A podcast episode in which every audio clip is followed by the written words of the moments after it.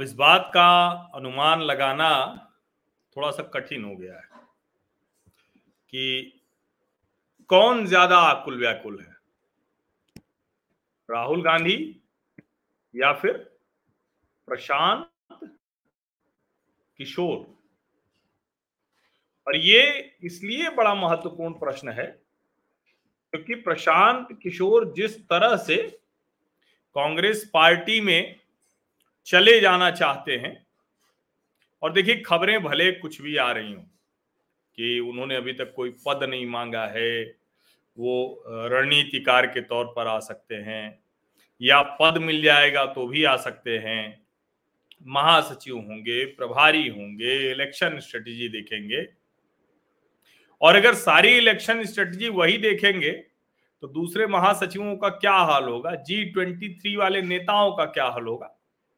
कुल मिला के पूरी कांग्रेस का क्या हाल होगा? नमस्कार। मेरे सामाजिक परिवार के सभी सदस्यों को यथोचित अभिवादन, राम राम। अभी अब जो ताज़ा खबर है वो ये कि प्रशांत किशोर सोनिया गांधी से मिले। और उन्होंने एक बहुत डिटेल प्रेजेंटेशन दी है कब के लिए?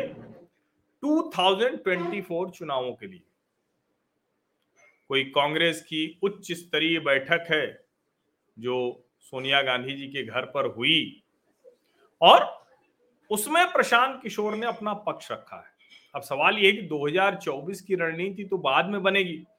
अभी तो पहले 2023 है और 2023 में जो गुजरात है, उस गुजरात में कांग्रेस के कार्यकारी अध्यक्ष हार्दिक पटेल कह रहे हैं कि हमारी तो कोई इज़्ज़त यहाँ रह ही नहीं गई। हमें तो सिर्फ़ और सिर्फ़ अपमानित किया जा रहा है। हार्दिक वही है, हार्दिक पटेल, जो जिसको कहते हैं ना कि एक समय में जब कई लड़के थे तो उन लड़कों में से एक लड़का ये भी था। अल्पेश ठाकुर आ गए हैं भाजपा में, जिग्नेश मेवानी तो वामपंथी थे, हैं, रहेंगे। और जिस तरह की स्थितियाँ हैं, अब उसमें सवाल ये उठ रहा है कि क्या हार्दिक पटेल भी त्याग पत्र देने जा रहे हैं क्या? अब वो बड़े नाराज़ हैं और नाराज़गी जब उन्होंने सार्वजनिक तौर पर ज़ाहिर की तो आम आदमी पार्टी ने लपक लिया।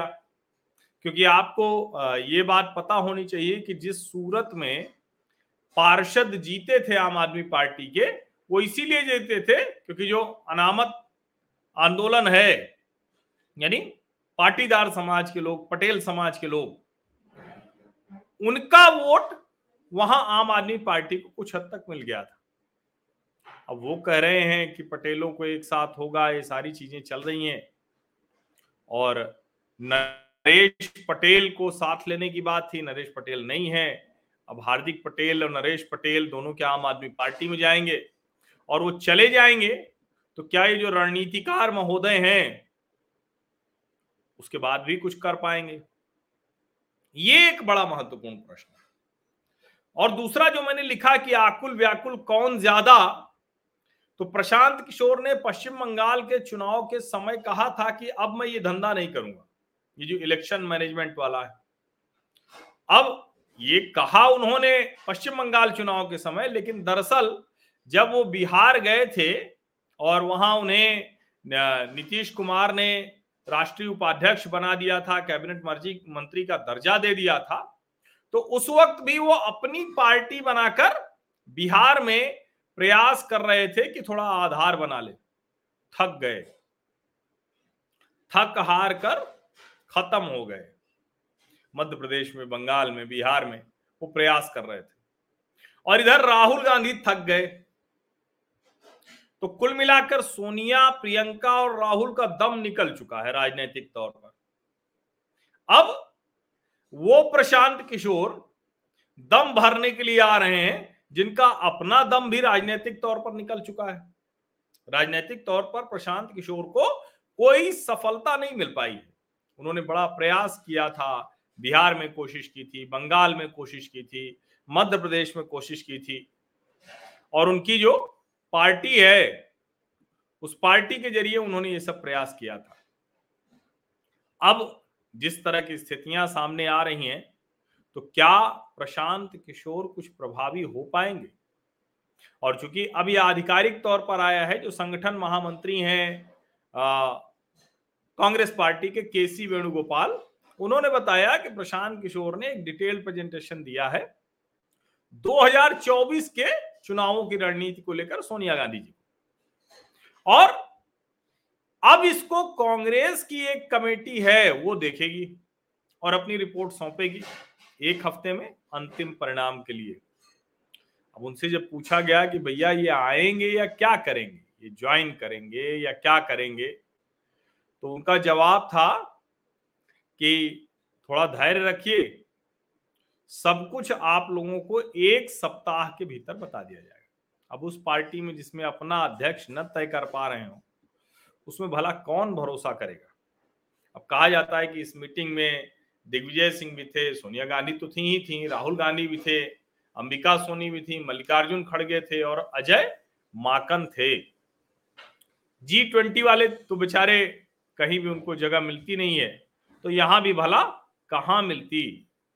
अब ऐसे में जब प्रशांत किशोर आएँगे तो उनका जीवन कितना चल पाएगा? क्योंकि जब राजनीतिक तौर पर वो आएँगे और कहेंगे कि नहीं नहीं, कम से कम चुनावी राजनीति तो हमें समझने, समझाने दो। तो ये आप अच्छे से समझिए कि जो पार्टियाँ होती हैं, उसमें सत्ता हासिल करने की होड़ होती है। और सत्ता मिले ना मिले चुनावी प्रबंधन तो किसे चाहिए? हर नेता को चाहिए। अब प्रशांत किशोर, जो नरेंद्र मोदी के चुनाव प्रबंधन से चर्चित हुए, हालाँकि नरेंद्र मोदी का चुनाव प्रबंधन करते कोई उनको जान नहीं पाया। जब जाना तो पता चला कि वो नरेंद्र मोदी की चुनाव प्रबंधन टीम का हिस्सा नहीं जब जाना तो वो नरेंद्र मोदी के विरोधियों का चुनाव प्रबंधन कर रहे थे। और ज़ाहिर है, इतनी बड़ी टीम है, करोड़ों में डीलिंग होती है। उस करोड़ों की डीलिंग में जो मैनेजमेंट होता है, जिसको दिखाकर कहा जाता है, ये बड़ा महत्वपूर्ण है।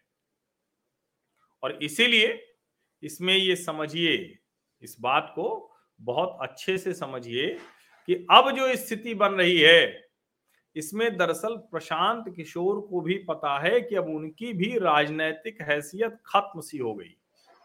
वैसे भी गुजरात चुनाव अगर भारतीय जनता पार्टी जीत लेती है आसानी से, फिर 2024 का चुनाव जीत लेती है तो फिर तो प्रशांत किशोर की राजनीतिक दुकान का, चुनावी प्रबंधन की दुकान का कोई मतलब ही नहीं रह जाएगा। फिर तो खत्म हो जाएगी ना ये दुकान। और चुनावी प्रबंधन करते करते थक से गए प्रशांत किशोर, वो जानते हैं कि राहुल गांधी वो कितना भी हो, इस स्थिति में शायद ही आ पाए कि बहुत प्रभावी नेता बन पाए। तो क्या राहुल गांधी के आकुल व्याकुल होने का लाभ लेकर आकुल व्याकुल प्रशांत किशोर अपना हित साध लेना चाहते हैं क्या? समझिए इसको। और ऐसे में जब दो आकुल व्याकुल लोग मिलेंगे, दोनों को अपने भविष्य की चिंता है। दोनों का अपना भविष्य अंधकारमय दिख रहा है। राजनीतिक तौर पर दोनों में से किसी भी राजनीतिक नेतृत्व की क्षमता नहीं। मैं फिर कह रहा हूँ कि प्रशांत किशोर अच्छे रणनीतिकार हो सकते हैं, बहुत बढ़िया टीम चलाते हैं, बढ़िया हैशटैग चलाते हैं, बढ़िया एसीओ ऑप्टिमाइजेशन करते हैं, बढ़िया कैंपेन कर देते हैं, ये सब ठीक है। लेकिन नेता कौन? मूल मुद्दा तो वही है कि भैया नेता कौन? और इसीलिए इसीलिए ये महत्वपूर्ण सवाल है कि क्या दो व्याकुलों का मेल कांग्रेस पार्टी में 2024 या उससे पहले 2023 दम भर पाएगा क्या? ये सबसे बड़ा और सबसे महत्वपूर्ण प्रश्न है। ये डिटेल्ड एनालिसिस ये कहना कि उन्होंने कहा है कि आ, 370 सीटों पर कम से कम फोकस करना चाहिए कांग्रेस पार्टी को। यूपी बिहार ओडिशा में अकेले लड़ना चाहिए। तमिलनाडु पश्चिम बंगाल महाराष्ट्र में साथ में लड़ना चाहिए। तो भैया साथ में क्यों तैयार हो जाएँगी ममता बनर्जी? क्यों तैयार हो जाएँगी? और तैयार हो भी जाएँगी तो अपनी शर्तों पर तैयार होंगी ना। या उनको लग रहा है किसी भी तरह से इतनी सीटें कांग्रेस की आ जाए, सौ के ऊपर, जिससे कि वो एक स्थिति में आ जाए, बताने की स्थिति में, लड़ने की स्थिति में ये आ जाए। इसको समझिए। अब आ रहा है कि वो किसी न किसी भूमिका में ज़रूर कांग्रेस पार्टी में आएँगे, लेकिन ये मैं वही कह रहा हूँ कि देखिए, अभी तक की जो स्थिति है ना, उसमें कुछ हिस्से हासिल होता हुआ नहीं दिख रहा है। ये समझिए। और अगर पॉलिटिकल स्ट्रेटजी से पार्टी जीतती तो उत्तर प्रदेश कुछ तो कर पाई होती। आप सभी का बहुत बहुत धन्यवाद इस चर्चा में शामिल होने के लिए। और मैं फिर से कह रहा हूँ कि कितना भी बड़ा रणनीतिकार हो, कितना भी बड़ा रणनीतिकार अंततोगत्वा उसका क्या होता है? बिना नेता के उसका हर्ष बहुत बुरा होता है। चुनाव तो कोई जिता नहीं पाए वो महाराष्ट्र में, लेकिन अब उसके बाद सरकार बन जाए तो फ़ोटो खिंचा के कहेंगे, हम ही ने जिता दिया। तो ये फिर इसमें तो कोई बात ही नहीं है। और डीएमके और एडीएमके तो वहाँ जीतती ही रहती है। केरल में क्यों नहीं जिता दिया कांग्रेस को? किसी भी राज्य में, किसी भी राज्य में आज तक प्रशांत किशोर अपनी ताकत से किसी को नहीं जिता जब लालू और नीतीश एक साथ हैं तो किसी प्रशांत किशोर की क्या ज़रूरत है? आज वो एक साथ हो जाए, फिर भारतीय जनता पार्टी हार जाएगी। तो वो बारंबार फेल हुए हाँ निशाना सही लगाने में सफल हुए। आप सभी लोगों का बहुत बहुत धन्यवाद इस चर्चा में शामिल होने के लिए।